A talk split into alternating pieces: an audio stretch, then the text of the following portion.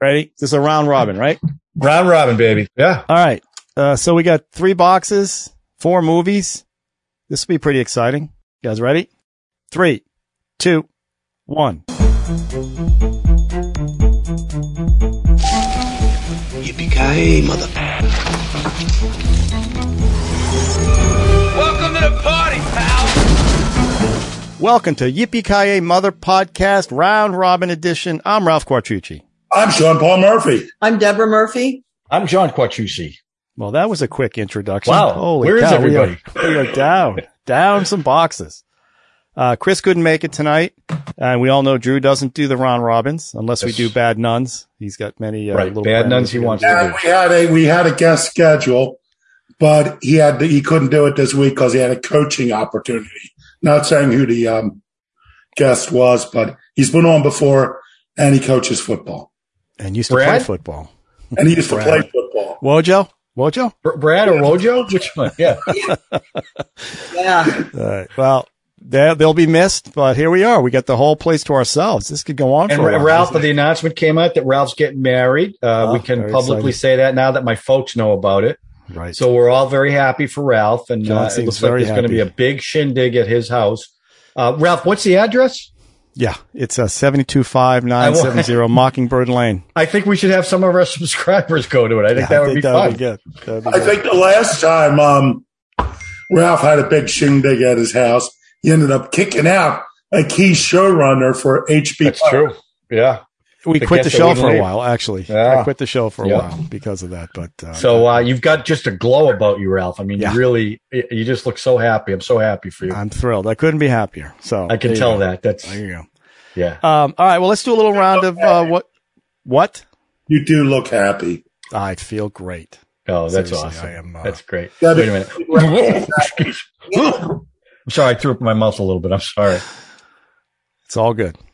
All right. So let's do a quick round since there's only a few of us of what you watch. Sean and Debbie, what'd you watch?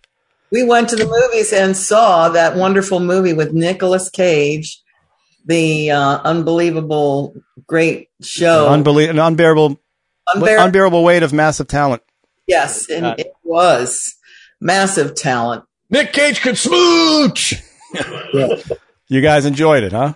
Oh, we loved it. And It the- was yeah. we, where we were, the people behind us were laughing, and then we, you know, we, we felt free to laugh, so we were laughing our Wait, I have to. I have to. Yeah, that's I, a, yeah, I want to talk about that a little bit. yeah, yeah. Let's let's so other analyze people that were one. laughing, so you felt free to laugh. So if they weren't laughing, you would not feel free to laugh. it really adds to it. You know what I mean? That's true. That's the shared experience of going to the movie Yes, theater when that it is works. true. When it doesn't work, it sucks.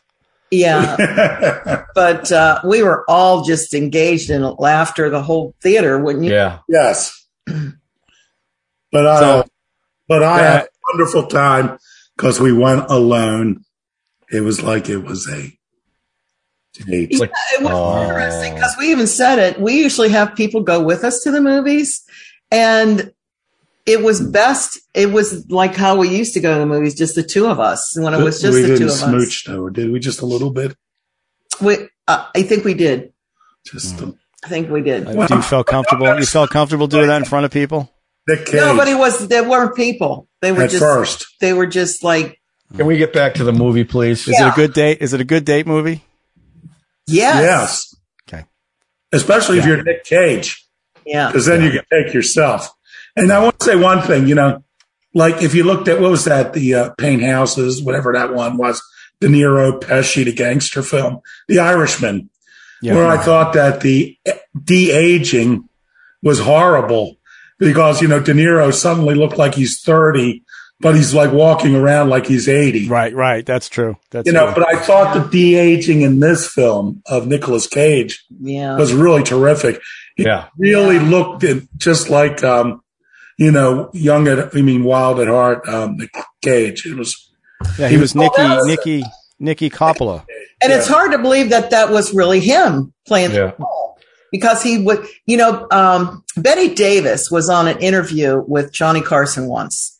And if you, you go back and see that interview where she's, uh, she talks uh, to Johnny about acting very young and she was probably 60 or 70 at this interview, but the way she moved you know, just like so young and youthful and excited and vibrant. You know, she just put, and she had a hat that she had on. So you can act young. You know what I'm saying? You could really, you could be in your life feeling old, but if you act young and alert and, you know, you could, you can fool somebody. that was De his Niro had face, a but pull. not his body. Yeah, De That was Niro had not to his run. body. But didn't De Niro have to run in The Irishman? Like he had to run and Yeah, like at Yeah, one but- point he's like kicking somebody in the head. it looked like Well, Nick Cage can run. Yeah. yeah. Well, according to the ba- behind the Stunt scenes. double. Stunt double. Yeah, No, good film. So you guys yeah, check out uh, Cue It Up uh, with the Cue Brothers. We did a little review. we on loved that, it. We both loved it. What's that I name of mean, that podcast again? So. Uh, Cue It Up with Cue the It Cue Up Brothers. with the Q Brothers. There's a With lot of very- Cue It Up very catchy podcasts, it theme. turns out. A lot of Cue It Ups on pool, shooting Yeah. pool. Yeah. This is And we not don't about do any of shooting that. pool. We don't do any of that No. on our show. No, no shooting pool. Uh, John, what'd you watch? Well, first of all, let me just say how excited I am today about uh, new Tom Brady news. Uh, he just signed a contract with Fox Sports. He's going to be the lead football uh, uh, analyst once once he retires. For real. Ten years, three hundred seventy-five million dollars is his contract. So we're going to have a lot more Tom Brady in the future, and I think that makes us all just better people. I know that. so dizzy.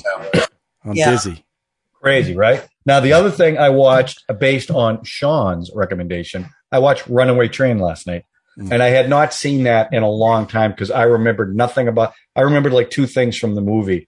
And I really, really liked the movie. Uh Oh, it good. was it was tense the whole time. Uh, the only thing I will I have to say, I thought it was utterly ridiculous that the warden landed on the train to confront him at the end. I thought that was so ridiculous. Other than he got his revenge on the guy, that I did like. But him hanging by the ladder on the helicopter was so silly. It was kind of stupid. but John Voight, I thought was really good in this. I mean, and I read stuff that he didn't want to do the movie because it was he didn't like the character and the director talked him into it, uh, saying it's such against type, you would like it, and he really embraced it. And um, if if I read, it didn't occur. Who who wrote this? Was it? Akira It Kurosawa. was. It was okay. He wanted to film it originally, right? Yeah. That's what I read. So I, I was surprised by that too. But yeah, I really enjoyed it, and I thought Rebecca De Mornay was good too. And you know what? Even though she was all dirtied up, she's still beautiful. Those bright blue eyes shining No through. Debbie, but close. She's no Debbie. But I really did enjoy the movie, so thanks for the recommendation. That, that- here's one thing about the John Voight that I didn't realize till Debbie and I watched it with um, the Eric Roberts um, commentary is that John Voight is, was not that muscular. He Right. was like a thin little guy. He wore a bodysuit. You know, No, like, I didn't know. I didn't hear. I didn't know that. yeah, he wore a Really? bodysuit. Yeah, with muscles and everything. You know, He, was this the beginning of his overacting stuff? Like this? Hey, Did this he one won- start he- his? I mean, come on. He was nominated for an Oscar for this. I'm not. role. I'm just saying. Wasn't he in the Yeah. champ? Wasn't that him in the yeah, champ? champ. John he was Boyd great in and the champ. Rick With Schroeder. Ricky Schroeder. Yeah, Rick Schroeder now. Rick Schroeder, right? yeah, Um, he's a good actor. I mean, I No, you no, I he's listen. a good actor. you think poli- politics aside with him, because he's, What was that? Uh, was that, politics Sean? aside. Oh, go well, ahead, that's Sean. half of Hollywood, Ralph. Well, what's If- if that? you- Um, what's that series for Showtime where he played the main characters? Oh yeah, uh, with uh, Liev Schreiber, Ray Donovan. Ray Donovan. Which is Yeah, Newman Ray Donovan. He was. he's really good in that. Yeah, Yeah, no, listen, I like him. That's He's over the top. But it's like Al Pacino now. yeah, exactly. Which is- De Niro too. De Niro does it too Yeah, now. yeah. well. He was also Voight was great in Heat, playing that mumbling uh, guy Yeah. who gets the plans and all that. Uh, so yeah. Yeah. he's a good actor. Love the guy actually. Um, all right, I've been watching uh, it's three shows in now on a series on Hulu called Under the Banner of Heaven. Oh yeah, with uh, Andrew Garfield. starring Andrew Garfield. How and is it's it? About, it's good. He plays a Mormon police officer who's um, investigating a, a murder. This is a true story. Investigate a murder that happens in Utah with the Mormons. Um, and and I didn't realize the. The, the the history that they go through in this, the, how the Mormons were created, the, the, how Mormons were uh, just uh, flat out assassinated in the 1800s, um, um, and how they developed their anti-government kind of stance and and all the stuff based on their faith. It's just a fascinating film about um, like the Kennedys of the Mormons. They, I think they're called the Lafayettes or something. I forget their actual name. Uh, I think the book was written by John Krakauer. It's based on his book. Is it about the uh, bombings? No, no, it's about No, a Oh, it's murder a- that or- uh, yeah, murder. a murder that takes place. A woman In and the her 80s. daughter Isn't it get. in the 80s, Ralph? I may, maybe. Yeah. Again, I'm kind of. How's Garfield in it? He's fantastic. There's a I really scene- li- I, there's I a- love him as an actor. there's a scene that he does um uh ru- g- going in the woods confronting an issue that's happening at a house and you've seen this scene a million times with cops who run in the woods with the guns out and all that this is the first time i've actually seen somebody who i think would react the way i would react if that was going on nervous shaky head bobbing doesn't want to stick his head out too much is another a friend of his may be in trouble or not in trouble so he's trying to sort that out i think he's doing a great job and by the way i watched um the Spider Man No Way Home last night. Yeah, yeah. eh. I don't, I don't get it. Honestly, he was I great, li- wasn't he? they- he, was great. I did Yeah. like the the play between the three of them. Yeah, but the and Tom the whole- Holland was really good. yeah, the whole Doctor Strange kind of being a like a dummy with the thing. Yeah, I don't know. Anyway, didn't love it. Love this under the banner of heaven. Yeah. Yeah. Because I know you're not a superhero guy movie. He's not. Not mostly. No. He's not. So what in the last 10 years, 'cause I don't want to go back to Superman. What in the last 10 years do you think was your favorite superhero movie? uh, the series called Boys on Amazon. That's it. I mean, I think I That's liked. it? No, Well- you like you didn't like Iron Man? The original Yeah, I Iron guess I did. Yeah. I did. I did. But again, I, I for me, I, I, I can't suspend enough this stuff, especially in this one with all the bombings going on and everything going on. It was it was chaotic as hell. Um, you know, I don't know. I, I, I think probably the the suicide, the first Suicide Squad, I actually enjoyed because it was sort of off Really? kilter. Yeah. Um, But it's just again- not your it's not again- your cup of tea. That's all right. Yeah. Nothing wrong with Again, that. you know, I compare it to Superman that I saw in 78, I think. And it's kind of hard to, to come off that one. I just, it's just too much. It's too much. There's too much stuff going on. in this. Superman is still my favorite. He's And my- you still I- I have was- to You know, know a it's funny. I lot. was asked that question on Mother's Day.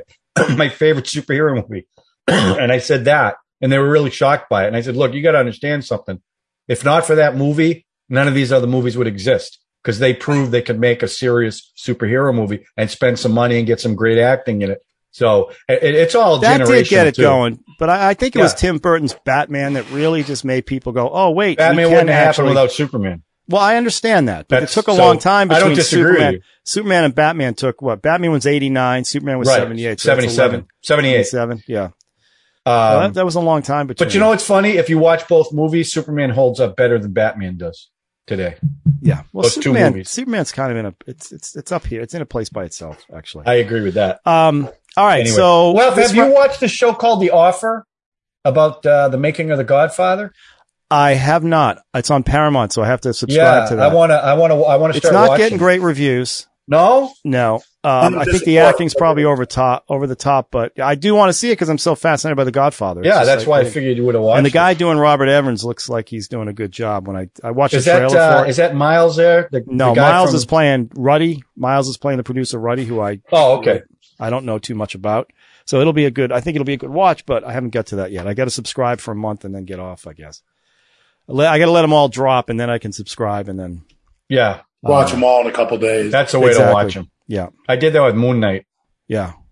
So under the banner of heaven, I'm on the third one. I'm interested enough to want to watch them. So, um, Yeah, I want to watch that. Getting great reviews. it's really good. It's really good. He does a great Not job. that I watch actually. stuff based on reviews, but All right. So let's do this round robin with the f- three boxes. We're doing tr- uh, true life movies or movies based, based, on, on, true, life. based on true stories. true stories.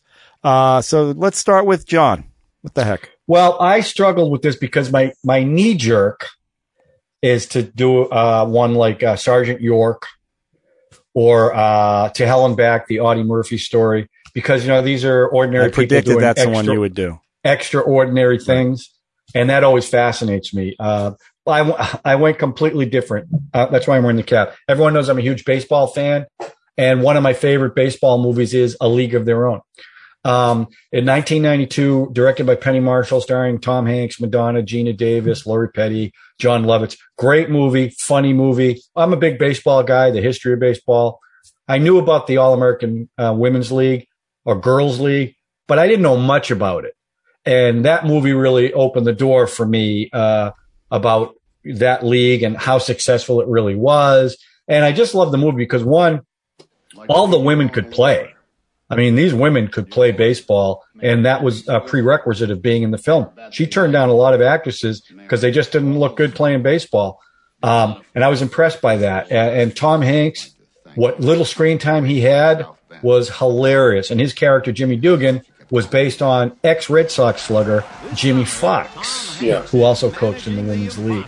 But he was great. That and that uh, wh- wh- that line, "There's no crying in baseball," is top 100 lines in film history.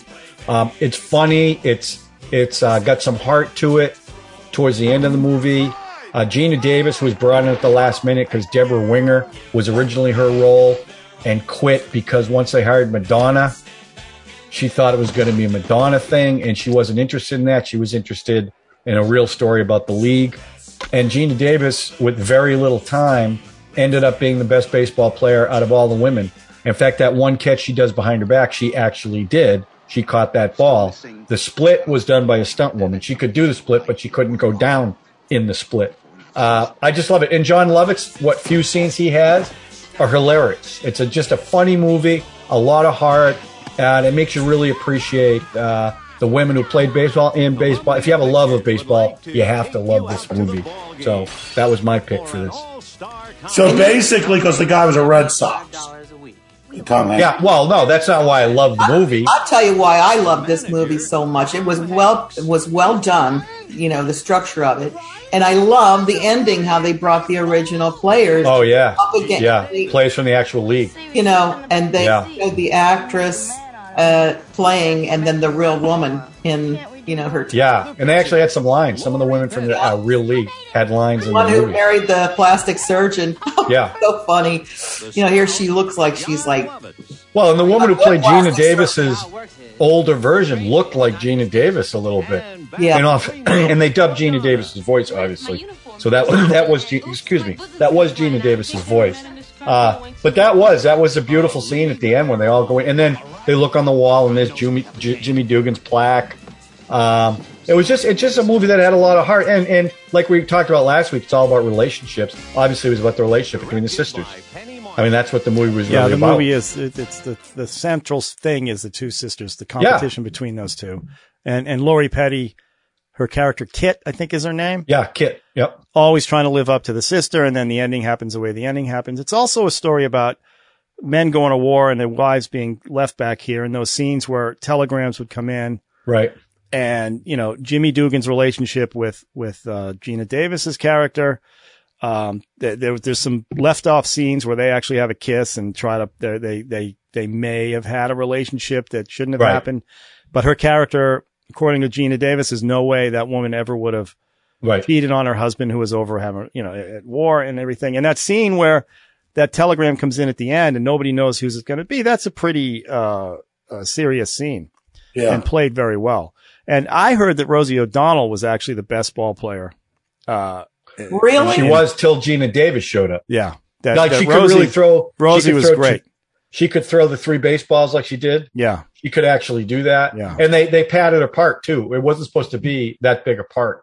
yeah. But Uh, she and Madonna, the way they played off each other was great. Now Madonna, they faked. They they stuck her on center field because she was supposed to be a shortstop. Couldn't catch Third a ground baseman. ball. Third Couldn't baseman, right? She couldn't catch the grounders. Couldn't catch a ground ball. And they said all the injuries, like that one girl that had the big raspberry. That on was her all leg, legit. That was Yeah. real. And Yeah. she said that was there for a year. Yeah. That big, huge. those things raspberry take she had. those take forever to know. go away. I don't know if you ever had one of those, but they take I forever. have. Yeah. Um, and Tom Hanks, when he talks about his films, I saw something where he talks about his films and, and he always relates it to, he always brings his family to all these films. And when he was doing, um, uh, the, the movie when he's on the island, um, the castaway. the castaway, how they all stayed on a beach and he would take a boat. And he specifically called out, uh, a league of their own because they played baseball for three months, you know, all of them and how much fun they all had. He the said this baseball- is his favorite. He said this is his favorite film that he's made. Yeah. This movie. Really? This also was sort of the start of his his renaissance. I mean, his his career kind of took the. yeah, I think he did big in the same year. Big. Well, the thing is, uh, one thing I was listening to a podcast, and apparently Penny Marshall, when he they did big, did big come first or second? I think big, Big was came before this. Yeah, Yeah. Penny Marshall just felt that Tom Hanks couldn't act, and that he was only good in big because she surrounded him with good actors. Really? Yeah. And apparently he used to joke about it, you know, because then he got like announced for another film and he's like, uh oh, they better get some good actors for that one.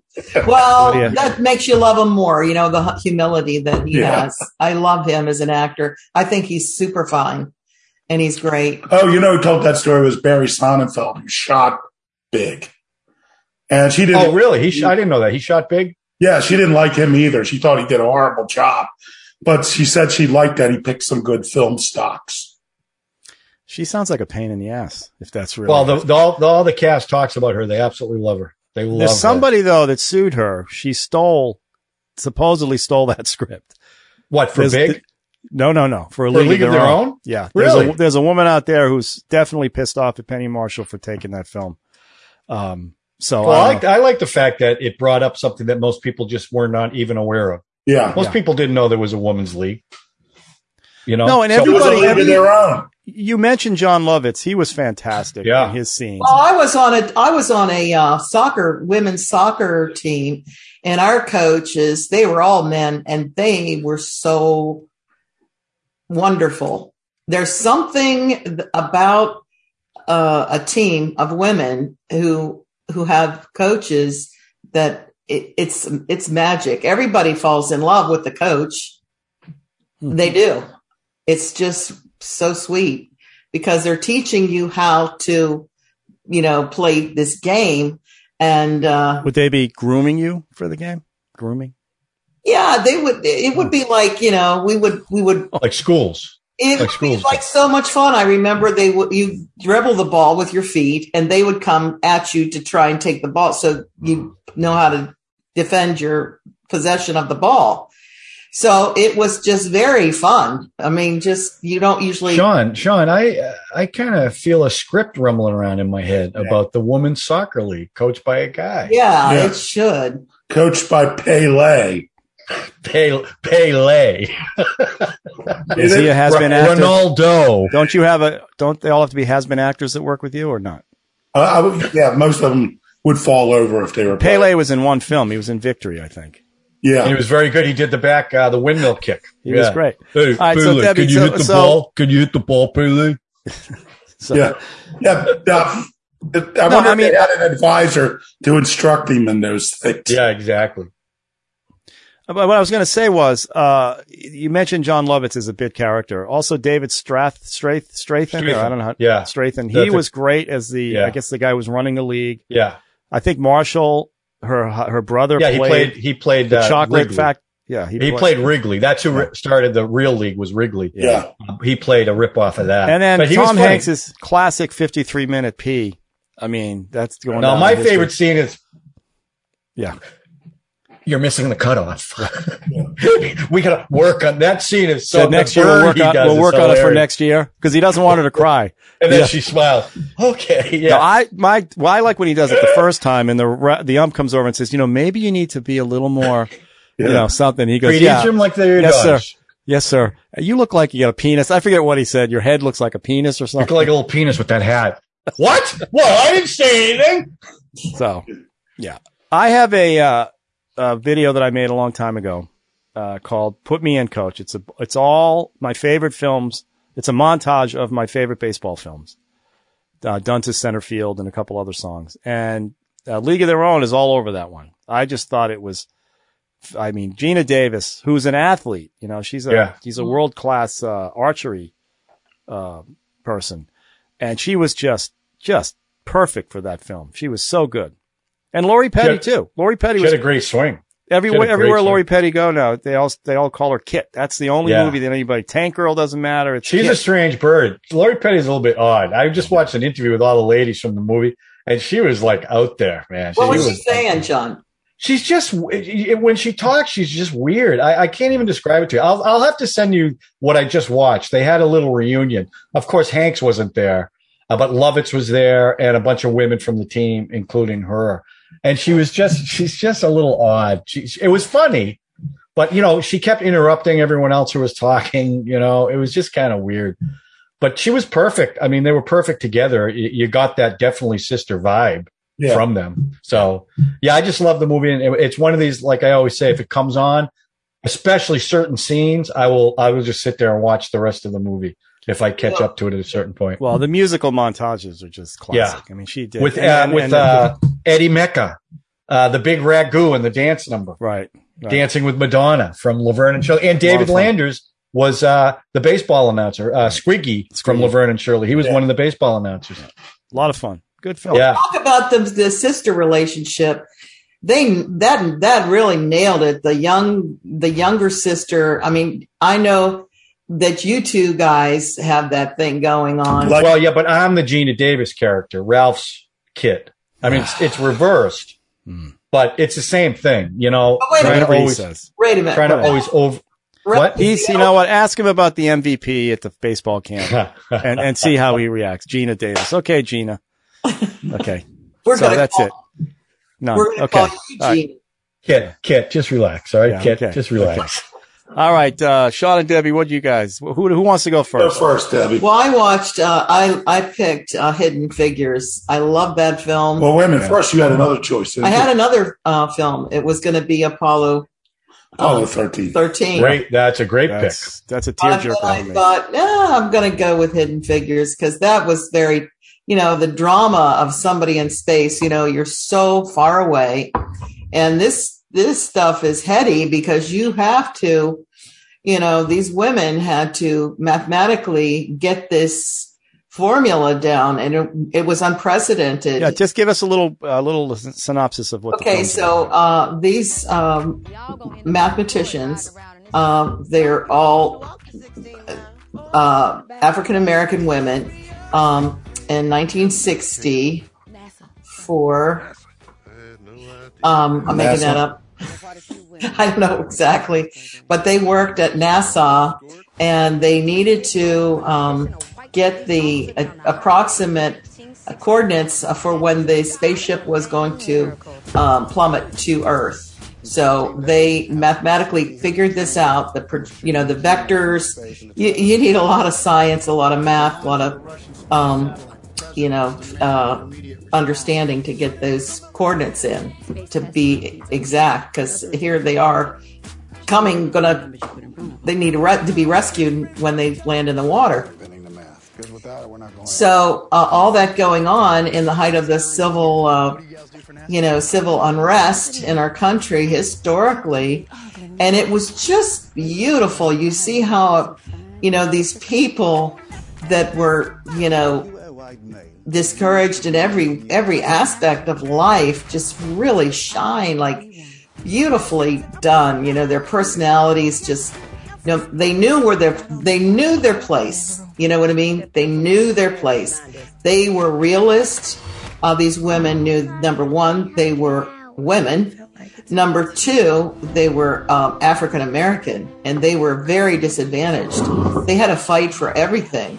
When she went into the judge to explain, she used a corner of his uh, saying that he, about being first you know and she she was like that she wanted to be first in the movie um, uh, to get into this school which was predominantly white White only, yeah. nobody got no black person got into that school but the beautiful um, thing that she said the speech now i don't know if that really was true if it was uh, just con- conjecture but she had it was so interesting how she talked to the, to the judge and explained her case how she wanted to be first the first black woman to make it in a white school to get an engineering degree and um, that was quite a thing And I also, forget, she why was might she- explain to the judge that you'll be famous for doing this too, 'cause Yes. you'll be the first guy. why You was go. she? I forget. You go. I forget. What's the reason she's in court for that? Was she trying to sue to Because she get in? couldn't go to the white school. she wanted to be pick. an Yeah, the school wouldn't let her in. and this is something that was her you know she she was called to do this she was very highly intelligent you know more so than i could even i mean i understand a little bit about you know what they needed what facilities you have to have i mean what mathematical stuff you have to do believe me it's complicated you know it is very complicated and you could take years and you say oh math Well, what's math two times five's ten no it's like it's like a whole world of knowledge that No, we. it's genius level math she was doing, right? Right. oh yeah. Yeah. genius level and math. something happened on the ship. It wasn't just they needed to land. There was something that happened that they had to recalculate, and the engineers couldn't come up with. Well, the solution. idea. it the- took math. the Wasn't there a calculus scene in the was film setting where- up. A heat shield problem. Well, John Glenn wouldn't take off until she ratified the Verified it, numbers. Right. And that's that's based on a true that happened.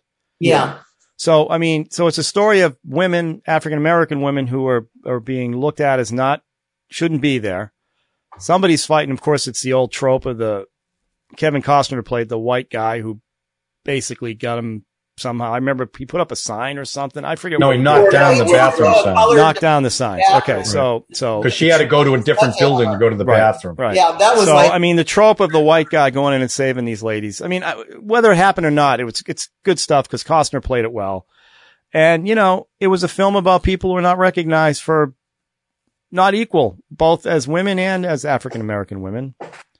And uh, I the scene where John Glenn says, um, it seems like it's a like they pulled it out of their their ass to make that scene like a dramatic license, but it's actually happened. John Glenn said, "I'm not leaving until she tells me it's okay to go."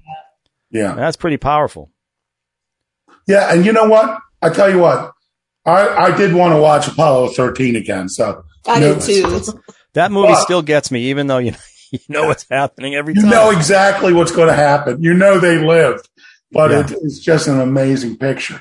But you know, I was kind of I really liked this film when we first saw it. Um, you know, Hidden Figures.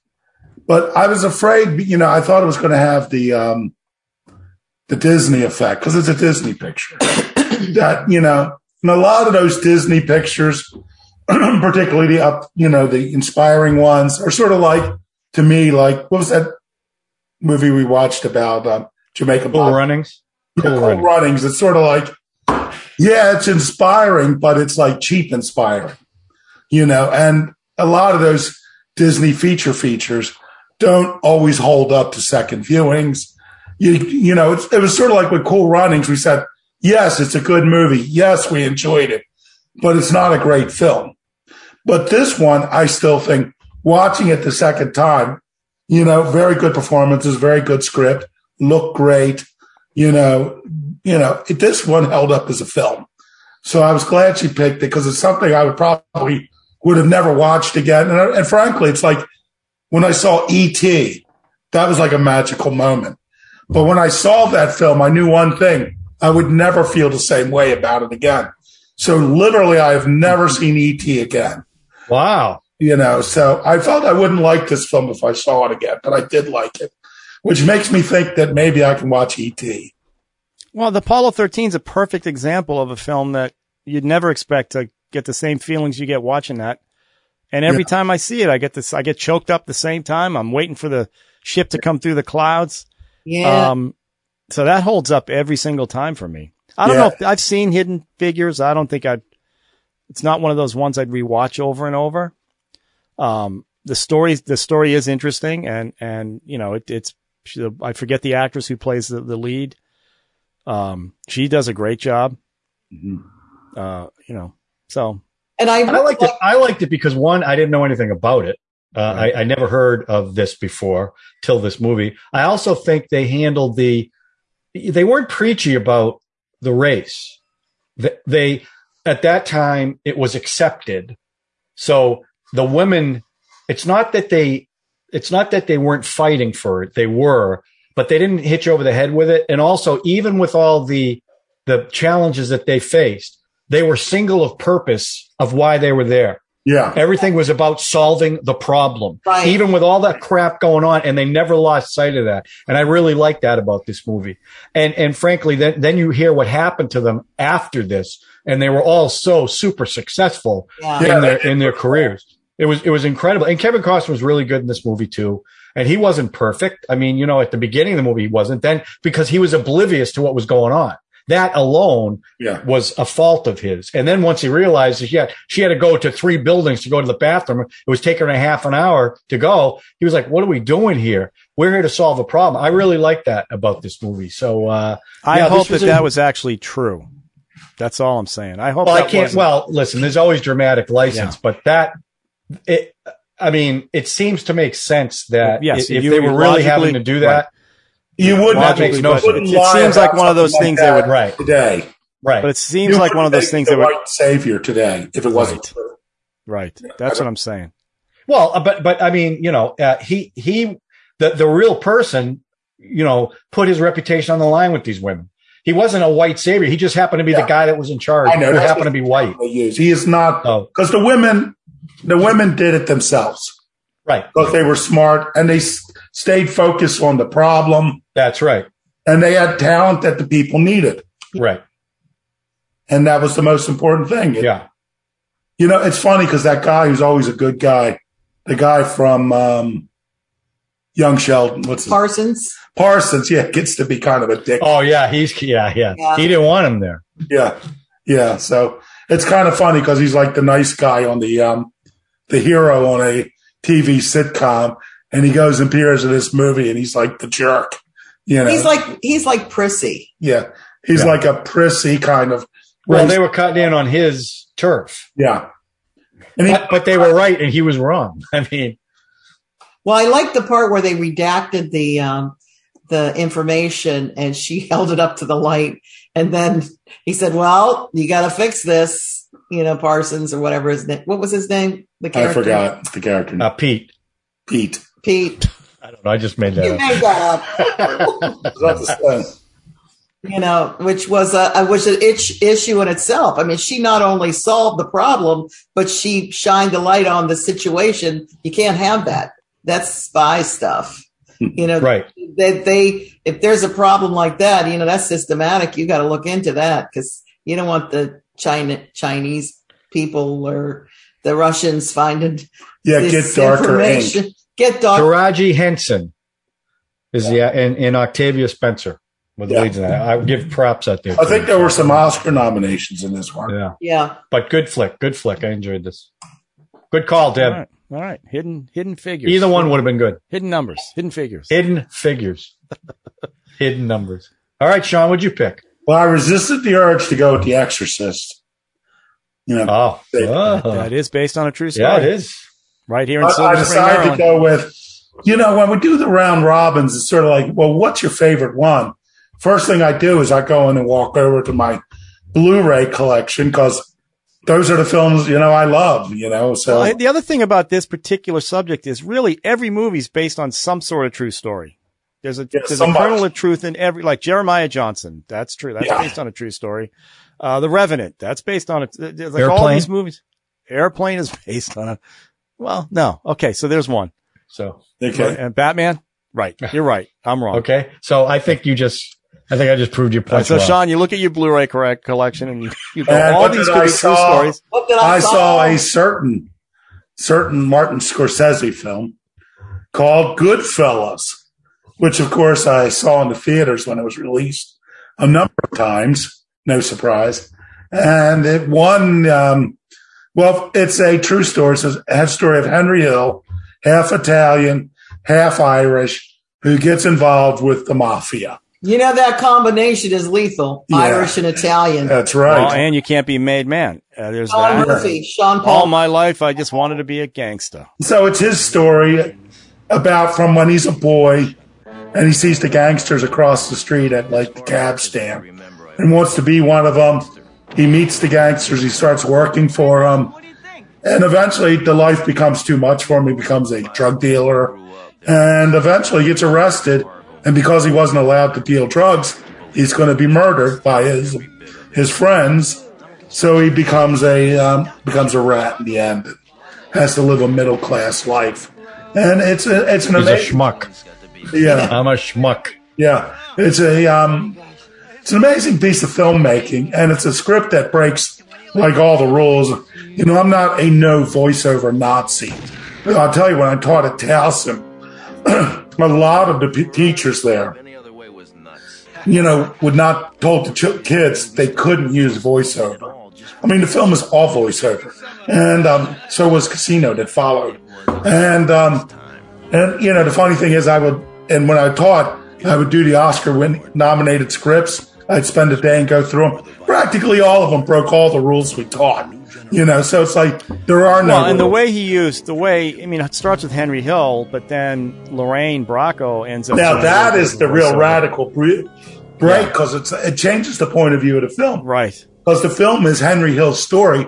He's telling us the story, and then suddenly it becomes the wife's story. Yeah. And then when Very they- powerful. Scorsese's next film that he went to the gangster milieu is um, Casino, which is nowhere near as good.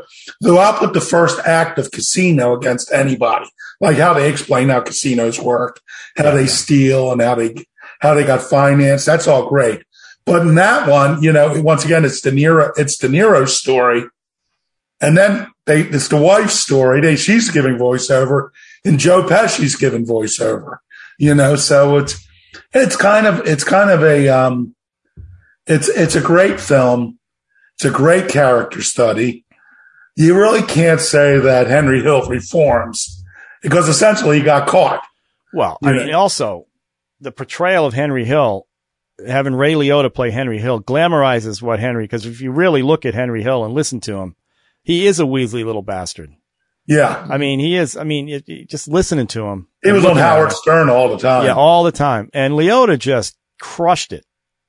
His portrayal of Henry Hill in this one, and I think this was one of his. I don't know if something wild was before this one, It but was it was he got this off of something wild. something wild. Yeah, Yeah, because the yeah. way he, He was played like something that, wild. Yeah. Um, and you know, it's Scorsese crushing it too. I mean, this using is like music and- scorsese at his best Oh my because god! not only is it dark that doesn't it deals with as many themes but it's also an en- you know despite some scenes of serious violence it's also very enjoyable it's very Yeah. it's a very engaging film. Even if you're not like a, even if you're not just like a huge fan of crime or mafia movies, it's an interesting story. It's about a guy. Now, one thing Henry Hill always says, and I somehow I don't believe it's true, is that he never killed anybody. But technically speaking, like when they killed a guy, Bats, the made man, the fact that he was there and closed the door, he's an accomplice to murder Right. on you know a couple you know he is essentially would be could have been prosecuted for murder but he says he never killed anybody you know so um which is like i guess the line he wasn't going to cross but you watch him crossing all sorts of lines in this film you know and talk about the real people i remember reading the year it came out they did a big interview with um with henry hill in premiere magazine and they said, "What's the biggest mistake? What's the, what's the thing that the film makes that's a bit, that's not the least accurate?" And he goes, "Oh, that's easy." He goes, "They made Nicky way too nice." Now in this film, he's not nice, God. so that should tell you what kind of guy he really was. This But he's like, he goes, "The real Nicky." He goes, "You know, he would have killed me at the drop of a hat and would drop the hat himself." You know, and he's like, that guy was like a cold sociopathic killer Mm. you know. And this, Hmm. Well, at least, and I don't think I don't think Scorsese. I think I've heard or read where he's mentioned that I don't think he went out to glamorize these guys.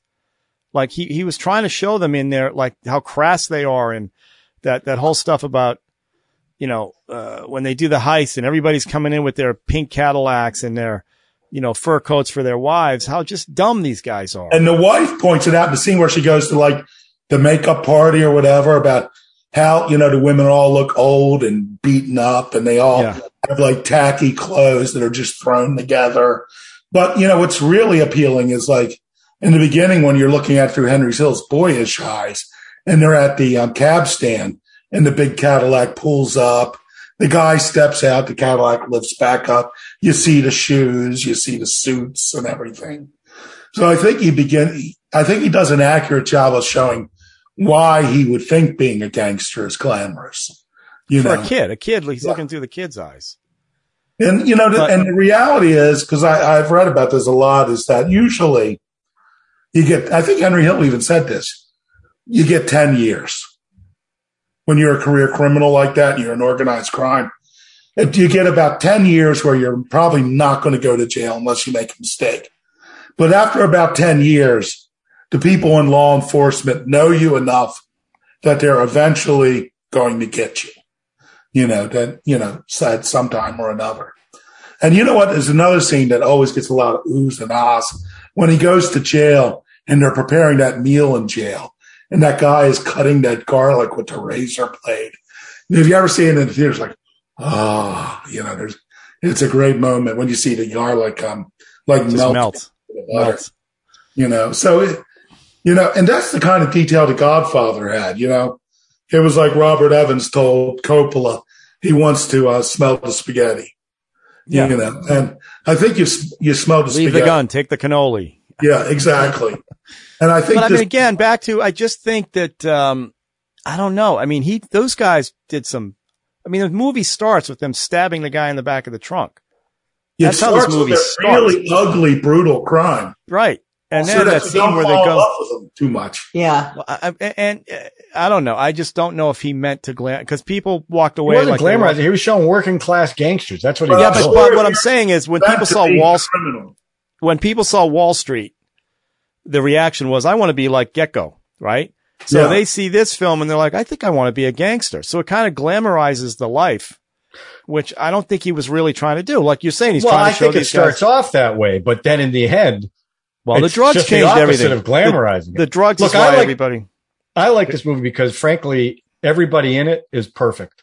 The cast, it's Yeah, like well. The Godfather. Every character in Yeah, this you can't- movie is yeah. perfectly cast, and Servino. they're all at the top of their game. And that scene at the end where he's uh, paranoid and he's the helicopter, that whole scene with you can't hear that song without thinking about this movie. Yeah. Anytime it comes on, and he, the way he played it with the voiceover, which is just getting more manic. More manic as it goes on. It's just a great scene. No, they It's a great captured. They movie. captured that. He captured that. Yeah. That paranoia. It's just that such a drug good- paranoia. It's and, hard. and- and ru- what was that? it's hard not to glamorize it if you're you find the lifestyle appealing. That's like you know the mob was opposed to the Godfather, but in a sense, once the movie came out, it was a great advertisement for it. the But mob. The Godfather was about family. The yeah, Godfather was about family. This was about this was about what happens to you in this life. And if you look what happens to almost all of them, it was all bad. yeah. Well, that's why I don't think it's glamorized. No, No, Michael no, I- Corleone yeah. by the end practically kills everyone in his family. Right. Dies. That scene with The De thing Niro is, with in the mob, uh, uh, though, yeah, like certain things that they had stopped doing decades earlier, like kissing people's rings and things like that. yeah, After The Godfather came out, the people started doing those same traditions again, you know, inside the mob. So it's sort of like the movie's inspired by the mob, but it inspired it back. And it's harder, I think, if you were a mobster to like Henry Hill, because ultimately it's Well- Earnhardt, right, you know, a rat, right. you know, in their But mind. why is he still alive? This is what I don't get. He's Well, out there you know, he saying asked he that- ratted. Yeah. And he's like, and he's like, well, the people who wanted me dead are all dead. Oh, that's right. They're all gone. and it's like, So- you know, so um, What do they get? What do they get out of it? You know? yeah. I think Kenji had met Hen- Henry Hill, and I think he met that other guy Francesi too, who was a, another really famous guy. So um, if we do this movie, we'll have to invite Kenji back on the podcast Yeah. just to get more of a look into the uh, mob life.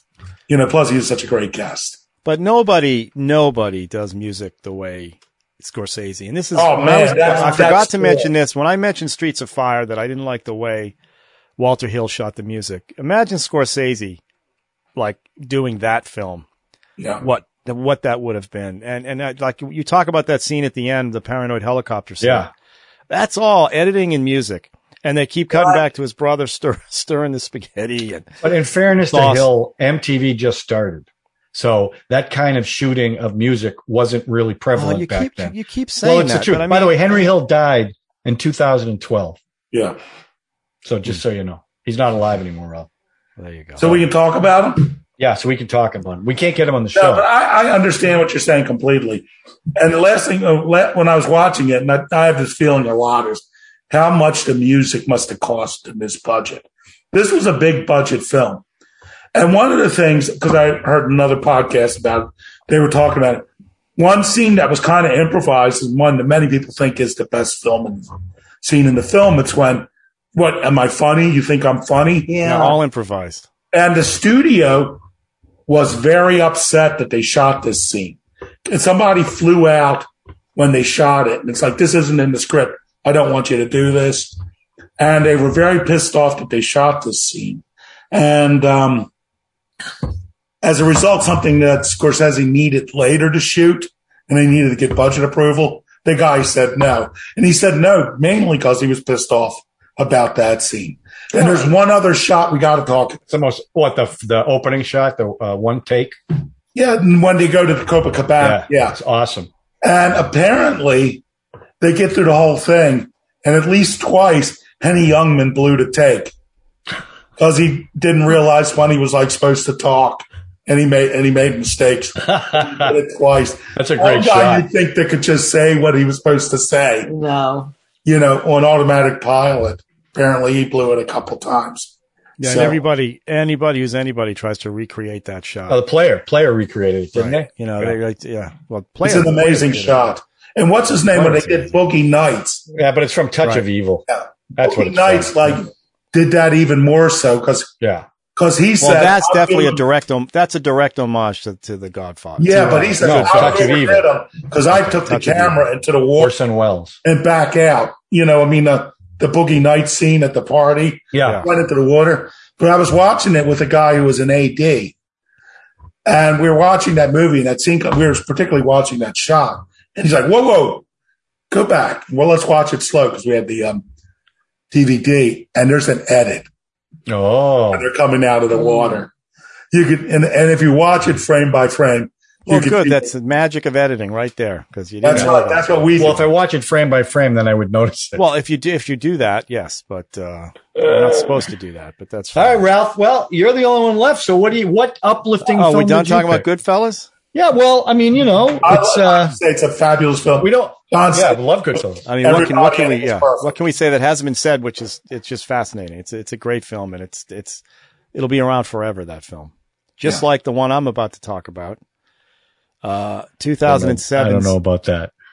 A Zodiac, Oh. uh, directed by the master David Fincher, starring Jake Gyllenhaal, Mark Ruffalo, Brian Cox, Robert Downey Jr., Anthony Edwards, and John Carroll Lynch as one of the iterations of the Zodiac Killer. Um, this is a fantastic film done by a fantastic director. It's about the Zodiac killings that took place between 1973 and 83 or 1969 and 83, unsolved, um, based on a book by, um, uh, who Those Jake killings went Gyllenhaal on was. that long. Yeah. well, there's a considerable dispute how many killings were actually. They, they, they don't. quit. That's what I mean. There is no. It's unsolved, uh, and it's based on a book by Robert Gray Smith, who actually did two books. Uh, in the first book, he never mentions who he thinks is the killer. In the second book, he actually uses his name, Anthony Lee, um, uh, Arthur Lee Allen, Arthur Lee Allen. I'm sorry, who David Fincher. Uh, that's that's his conclusion in this film. Who he thinks is the killer.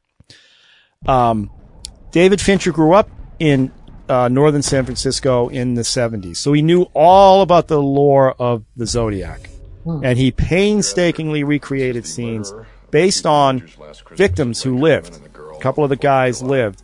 He had them down at the shoot. He had um, the cop that was playing, that uh, Mark Ruffalo played, David Toshke.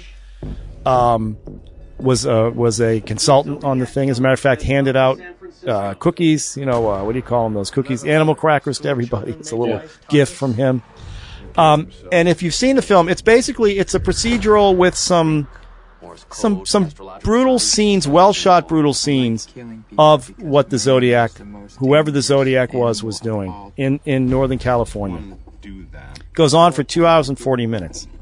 And basically, it just shows how people's lives are ripped apart by obsession and not being able to solve a crime that goes on forever. Um, and I just, it's a stunning film. It's one of his best. It's a film I use when I edit uh, because I love the pace of the film, and I and I have every scene. I know exactly where every scene's going to go, and it keeps my rhythm of editing going. And um, there's only Wait, one so scene. I'm I, confused. I, have not seen this movie. So is it about is it about the police trying to find him, or is it about reporters trying to solve it? yes, Amateurs, reporters, It's it's, both. everything. Robert Gray Smith was a cartoonist in this, I think, the San Francisco Chronicle. Robert Downey Jr. plays uh, one of the writers who was a crime beat writer. So it's everyone's, and, and Mark Ruffalo plays Dave Toshke, who is based on um, uh, Steve McQueen and Bullet based him on Dave Toshke, right? Uh, Dirty Harry, Scorpio, in Dirty Harry is just uh, modeled after the Zodiac, including sending the letters. You know, because we all know the Zodiac sent the ciphers to the newspaper and so, see if you can find who I am. So that's where all the ciphers come from. That's what they did in uh, Dirty Harry. There's even a scene in this film where Toski goes to see Dirty Harry, and everyone's giving him shit because Dirty Harry solved the crime like that, and they're still trying to find this guy. Fincher does this great thing where he uses a Transamerica building, you know, the big building in uh, San Yeah. Francisco that's a pyramid. He does this time lapse to show how five years go by, and he actually shows the building of that to show how time passes. And it really is about the obsession. Um, and it turns out Gray Smith became super obsessed with trying to, because he could figure out the ciphers. He was one of the first ones to break the ciphers. So he was obsessed with trying to find this. Wait, this person. is a cartoonist. yes. So He's how, a why poet. why was he able to break the cipher? He had a bit of a, he's been on the spectrum a little bit. So Oh. he had this puzzle thing that he was doing and he got obsessed with the puzzles. Broke up a marriage that he had. Um, Dave Tosky spent years trying to figure out what was going on. He was obsessed about it. So what time frame does this movie? I think 70. Sixties, sixties. No, no, late. I think seventies, probably about six, seven years from seventy two to. Um, the movie ends with with a couple of things. The movie ends with one of the victims coming in and s- and and basically pointing out Arthur Lee Allen as saying that's the guy who shot me in the face. That's the guy. And then Jake Gyllenhaal as Graysmith goes into this hardware store, and it's when he thinks he he sees this guy Arthur Lee Allen, who he has determined is the killer, and it's it's the tension that that that uh, we all know what Fincher does. The tension he builds in this is amazing. Um, the obsessiveness, both in his filmmaking and what's going on in the film, is just apparent right there. You're watching these people break down for years because they can't figure out what's going on and how it destroyed everybody's lives. And it's just a fascinating film. And there's only one scene. There's one scene at Lake Berryessa where Fincher literally brought in a tree to plant a tree where he thought that tree should be from when he was growing up. And it's the only scene I can't really watch because it's it's done completely without music. The Zodiac walks out from behind a tree. This couple is just laying there, and he comes and attacks the two of them. And we're seeing it from his this the, the guy survived, the woman died, and and you're watching it through her eyes as she's she's looking up as the boyfriend's getting stabbed.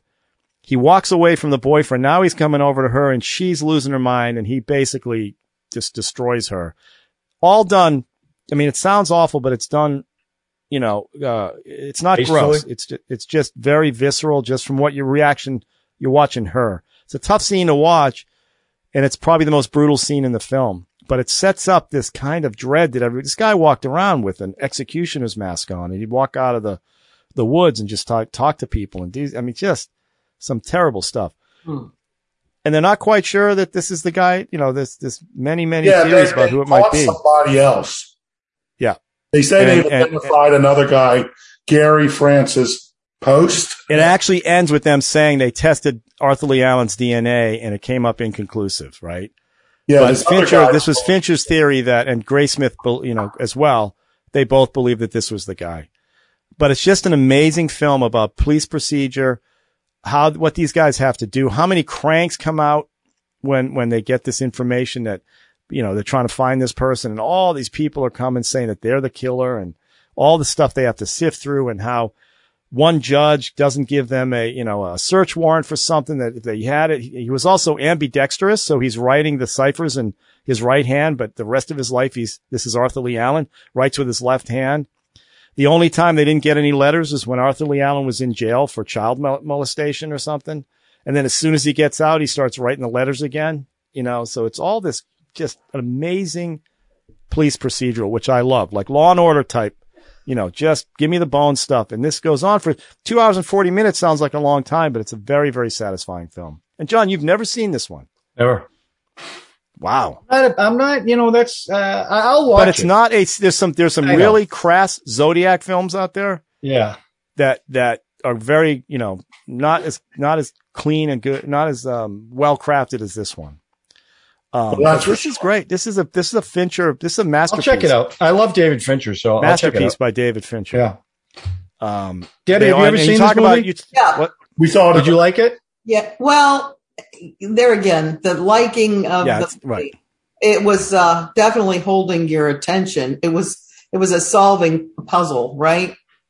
I Right. think it was like a, a exercise in your brain to try and put all the pieces together, you know, and you still don't really know. Well, it's also just a study in how everybody just gets broken. All of them get broken. Nobody, the obsession, the obsession just breaks every single one of them. The Robert Downey Jr. plays the reporter who ends up on a houseboat, just babbling to himself practically. Jake Gyllenhaal as Robert Gray Smith loses his family because his wife is worried that because the Zodiac would call people and start breathing heavy, and if he, you know, if he thought you were in the newspaper talking about him, he would give you a call and, you know, But what that's I the- understand is how did this cartoonist get involved with this at all? They Why had would a the way the cartoonist- movie the way the movie sets it up is they have a, a uh, an edit, editorial meeting uh, every morning. So they all see all the crime reporters are in there, the cartoonist is in there, the publisher's in there, the editor's in there. Okay, today we're going to talk about this. Woman walks in with the first Zodiac letter, and it's the cipher, and it gets passed around, and Gray Smith gets a hold of it, and he he he obsesses about that cipher and ends up helping them break down what the cipher Okay, I got it. and and, and how Yeah. and it's his years long Protected himself. he was writing these but after they after the police had given up on it you know it's an unsolved crime we can't deal with it anymore gray smith came back and starts interviewing the policemen that were involved in it and starts finding new clues that they never had stuff that they couldn't find because you know they were doing other stuff and just got too busy and he just came obsessively at these guys to the point where they think he may have solved uh, who this person was and that's, So is the that's- guy they think it is still alive? no, he died. He had a heart He attack a week before they were going to take him in to to test. Oh, him. really? Yeah. Yeah. But they have subsequently are mostly sure it's some another person. It well, there's some guy that came out that said it was his father, but Fincher took the approach with Gray Smith that this is the guy and this is the movie I'm Yeah. going to do. They And apparently it's a- found some forensic evidence to get this guy Gary Post. Yeah. You know, It's a there's Awesome. one scene, John, um, where the guy who did the voice of Roger Rabbit, Yeah, Charles What's his Fleischer. right? Charles Fleischer. You go, you know, it's like a comedian. There's a scene where Gray Smith goes to interview him because he owned a movie theater, right? and supposedly the Zodiac worked at that movie theater because the movie he loved was the one about hunting hunting people, most dangerous game. the most dangerous game. So That's in what his Chris Cutler mentioned to so us. Gray Smith breaks down this stuff and he realizes this guy loved the most dangerous game. He finds this movie theater that most dangerous game played at, and he thinks that Zodiac, his theory is Zodiac made the poster. Charles Fleischer owns the movie theater. So, excuse me, Gyllenhaal's interviewing him in his home, and it's the most frightening scene because they end up down in a basement Yeah. Yeah. there's no like nothing nothing's cluing in that could be a threat and it's the it's the most haunting uh scary What, they're, scene. they're implying that this guy's the guy? it, wa- it, it, they were implying that he could be but it seemed Yeah. like Charles Fleischer was just messing with Gray Smith a little bit. Oh. It's a great scene and it's, It's just scary. terrifying. You're scared, right? At that moment, you're Good. thinking, get out of that house. Because there's this whole thing about they figured out that the Zodiac might live in a house that has a basement, and in California there are not a lot of houses with basements. Right. Blah blah blah. Fleischer had a house with a basement, and Gyllenhaal's like, "There's not many houses." He goes, "I have one," and they go down, and as they're down there, he's hearing creaking like somebody's walking. It's just just so well done. That sounds like the end of Silence of the Lambs. It's I'm telling you, yeah. Uh, yeah. Fincher knows Fincher can ratchet up tension just on a scene that you know you'd think is no big deal. It's sort of like a Apollo fantastic film. 13 we were mentioning. You know he lives because he wrote the book, but you're still afraid he's going to Exactly, exactly, a hundred percent. But you're still in it with him. You're in his moment, and and and like I said, the scene where the woman's seeing him stab his his boyfriend and then come at her, it's just like oh, that. And, and there's also a great scene where he's going down the road with um, the woman from uh, Say Anything. Uh, I forget her name. Ione Sky? Yes. And he basically says, uh, she, her, he, her car breaks down. He, he pretends to fix the tire, but he actually loosened it so it would come off again. He picks her up and she goes, it's really nice that you're helping me. And she, and, he- and, and she had a baby. He didn't know she had a baby. So she's sitting in the front seat. He goes, I didn't know you had a baby with you. She goes, why is that a problem? He goes, no, nothing, nothing matters. And about five minutes later, he goes, you know, after I kill you, I'm going to throw your baby out the window. it's like, oh my God. And who played this guy? Anybody Well, you know? well, Fincher used three different people Oh, to play because they again they, they couldn't prove that it was the one person. So you'd hear a little, and he'd use the three voices. He'd blend the three voices whenever the Oh. Zodiac talked, so that you couldn't quite get a handle. But it's mostly it's John Carroll Lynch. You know who he is. He's a great Guy, yeah. Yeah. he's um, You're right. he was the husband in Fargo. Uh, we saw. Remember the invitation, Jean? The invitation. he was the guy that was the, the that killed somebody. Well, he was the he was one of the cultists that came in. I mean, he's you've seen this guy in all kinds of stuff, John. He's in everything. American Horror Story. He played that weird clown, I think. Uh, but he was he was. Oh, and, and John, there's a scene they do. an Oh yeah, I know. interrogation. I, I, I see who it is. there's an interrogation in a in a metal shop that uh, supposedly Arthur Lee Allen worked in. That is again just the ratchet up. The tension was just insane. But do you And think he- the and- film had to be that long? I couldn't. It couldn't be long enough for me. Yeah. It could. Be, That's and I think Ebert's that I, I law. thi- A no good film is uh, too long and no bad. yeah. And you know, it drags slightly after you realize that now we're just going to follow Gray Smith and his obsession. Yeah. But they keep coming back to him visiting Toski and all the other cops that you've seen an hour earlier who have given up, but he keeps coming back and he's bothering them. He's driving them crazy, but he's slowly getting at things that they hadn't f- found. So fascinating film. It's just, it's just fantastic. I'll check it out. David I will Fincher check at his it out. best. All right, At his best. Do you think that's his Masterpiece. best film? For me, I think it's his best film. better than seven. Yes. Wow. Better than that lame Aliens movie he did? The Well, Alien they- 3 is a that was the classic. studio's fault. That wasn't his that's, fault. That's that's not his fault. Studio I mean- butchered that. Yeah. Yeah, I think it's I think for me it's his it's his masterpiece. It's his Finchiest. It is definitely his Finchiest. And when you watch, you ever see Mindhunter? His Yeah. series he did on Netflix? I'm Where not he big played- into the serial killers, Ralph. Well, because they in this film in the in the Mindhunter series, they actually interview Yeah, people I- playing the real series. It's just I know what it's Fantastic. about, but I just that's too. Yeah. I don't Well, enjoy that. There you go. Well, then you'll hate uh Life's too short. Zodiac. But you no, should watch I mean it it, anyway. sounds like it's not just a slasher. I mean, it's not. it just is not serial a killer film. slasher. No, it's, It's not. it's a procedural drama. That's That's, what right. it sounds like. That's right. Yeah, so that I could sit through. Yeah, The it's movie definitely about- a procedural. It's a Yeah. film about obsession and how obsession ruins your Yeah. life. So, like is Moby great. Dick. exactly. Yeah. Yeah. All right. So, we're not going to do a round robin next week because, believe it or not, Oh yeah, We I have a don't know how fan. this happened. We have a fan from LA who who's a screenwriter, Sean. What- Ra- did our fan subscribe? I have no idea. Did he smash the like button? I have no idea. I All think I he know is shared he it. called. He, he he I don't know how he emailed. He Somehow I got an actually email, emailed us through SoundCloud. which I So don't I assume understand. he was an audio listener, but he said he actually watches us because I warned him that we are a visual. right? Yes. No, we he said he definitely are. watched us. That's Especially what he Debbie did. when she gets all gussied up. So his name is Gary Goldstein. Gary Goldstein is a screenwriter in LA. I guess he writes a lot of Lifetime films, according to Sean. Oh, Well, But he's he's also women's romance What? cable. okay Okay. romance, but he's also a movie critic for the LA Right. Times. So Does he th- review his own movies? I have no idea. I doubt he does. that. Interesting. We We'll have to ask him. You'll have to ask him. Um, and, And he's he a '70s guy. requested- The, the good news about this man is he's a '70s guy. yeah. Uh, Your good and- news for and- you. And he, that's what I said. And he loved the premise. He loves the original premise of the, of the podcast, which was we would bring seventies films to the millennials. Of course, all the millennials quit, you know, The what are you gonna do? millennials. The All the millennials. Uh, so he, he's going to join us. That's right.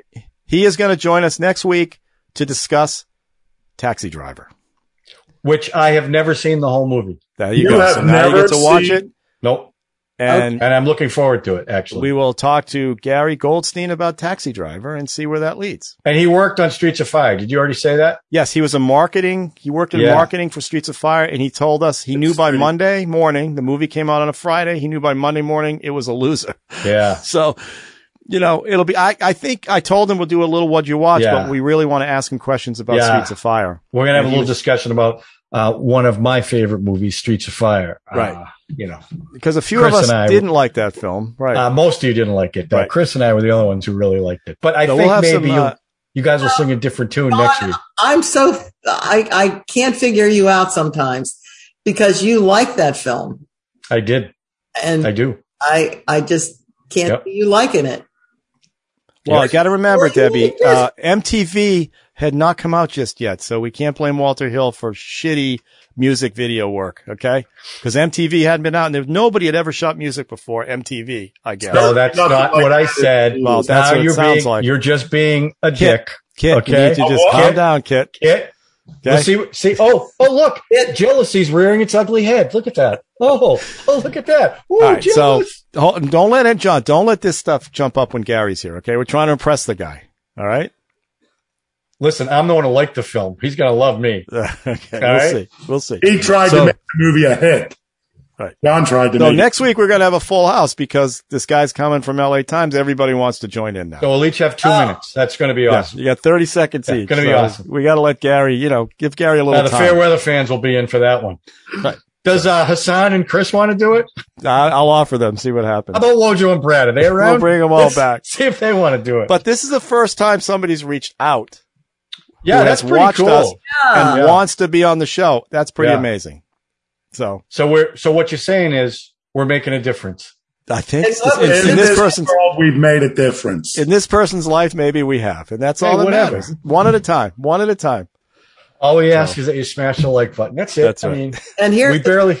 Go ahead, Deb. What, hun? here's the most important thing: we love anybody who likes us because it's all That's about been my right? that's It been is my about. It's all motto. about love. I like anybody that likes me.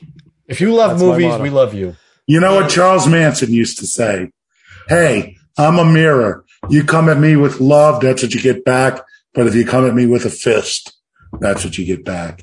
And you know, I try to live my life by his. Hey, yeah. I mean, if you're going to live by somebody's life, I'd make it I Charles. think Charlie Manson. Manson Live is the by first your one I life. was thinking. Yeah, you know what? I gotta say, did you ever listen to Manson's album? Speaking of, No. Killers. I no. you know, the Beach Was he on Boys Solid covered one Gold? of his songs, but um, you know, I like Manson's version better. I was listening to his music, and I'm kind of grooving to it, and I'm like, hey, I know where he's coming from. I'm like, ooh, that's not a good Oh, song. he was buddies with one of the Beach Boys, right? yeah. yeah, Dennis Wilson.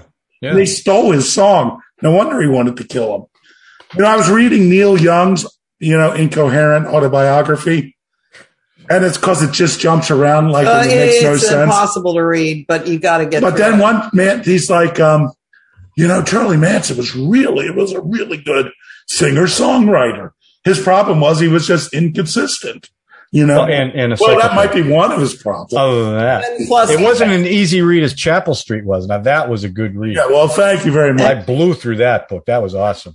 You want to see a cool uh, Char- a Ma- a Charlie Manson? Watch Mindhunter season two. Yeah. They interview Charlie Manson. It's fantastic. Really? So- Did Yeah, it the adventure. real one? No. no, they inter- The- I They wonder- also interview David Berkowitz. You know, they they they mix Watch fic- Geraldo's interview. they with mix Charles fictional Manson. uh, That's fictional a good serial interview. killers with uh, real serial killers. It's great. you know, when Anyway, they got, Fincher. when Fincher's the Geraldo king. got there to interview him, because, you know, the lights and everything. Yeah. So um, they, Manson sits down. He looks at. He sits there for a minute, looks around, and then, and then he goes to goes to Geraldo and goes, "It, am I crazy or is it hot in here?" and So yeah, Geraldo said, "No, you're crazy. yeah. it's just- You are crazy. He was testing him. Yeah, you're, you are crazy. All right, enough crazy. Great show, everybody. Next Great week, Gary show. Goldstein, Yeah, Taxi Driver. Looking forward to it. Okay, you guys have a good week. Watch Taxi Driver so we can talk about it. you talking to me?